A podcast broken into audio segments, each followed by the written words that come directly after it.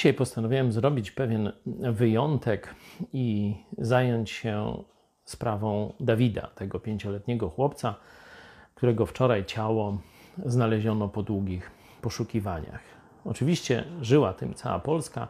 Mówię, dlatego ja zwykle unikam takich tematów. Zresztą dodatkowo przecież bliscy tego chłopca no już mają dość e, tragedii e, i nie potrzeba im tego rozgłosu, ale mimo wszystko, no, jeśli już cała Polska tym żyła i drugi fakt, że sam przeżyłem coś takiego. Moi rodzice rozwiedli się, kiedy ja miałem 6, a mój brat 4 lata, i to było naprawdę na ostro. Różne ucieczki przez lasy, wojny, podkradania, wykradania, sprawy sądowe to wszystko, że tak powiem, znam z autopsji i zastosowaniem ze swojego życia, z tamtego czasu, jakie powziąłem już w wieku takim nastoletnim, to postanowiłem, jeśli ja kiedyś się ożenię, Zrobię wszystko, żeby moja rodzina rzeczywiście była trwała, żeby się nie rozpadła, żeby nie było kłótni, nieszczęść i rozbicia, które później przerzuci się na dzieci. Nie wiem, czy Państwo wiedzą, no, powodem czy tłem tego, tej tragedii był konflikt między rodzicami. Konflikt na poważnie, konflikt na ostro, konflikt połączony z, z wojną, z krzywdzeniem siebie nawzajem, a to doprowadziło później do tej tragedii.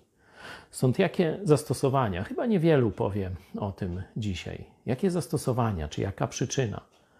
50% małżeństw dzisiaj zawieranych rozpada się po kilku latach małżeństwa, czyli takich tragedii jak tego nieszczęśliwego chłopca w Polsce mamy dziesiątki, może tysiące, nie wiemy dokładnie. Dobór do małżeństwa dzisiaj idzie praktycznie przed, przez przypadkowy seks. Nie ma wielkiej mowy o tym, jak e, do siebie ludzie pasują, czy będą mogli ze sobą ciekawie spędzić życie, czy będzie ich coś łączyło, czy mają te same wartości, czy e, są rzeczywiście wiarygodni i tak dalej. Prawie nikt dzisiaj o tym nie mówi. Stąd zastosowanie z tej tragedii. Odrzuć ten stereotyp tego świata. Zacznij marzyć o Bożym małżeństwie, o trwałym małżeństwie, o małżeństwie, które da szczęście Tobie, Twojej żonie czy mężowi i przede wszystkim też Twoim dzieciom. Jeśli już jesteś w małżeństwie, pomyśl, co możesz dzisiaj zrobić, żeby Twoje małżeństwo świeciło przykładem dla innych, żeby to nie była jakaś taka męczarnia czy przykład, który odstrasza innych, ale żeby inni patrząc na Twoje małżeństwo pomyśleli: O, ja też bym chciał zbudować taką szczęśliwą rodzinę jak oni.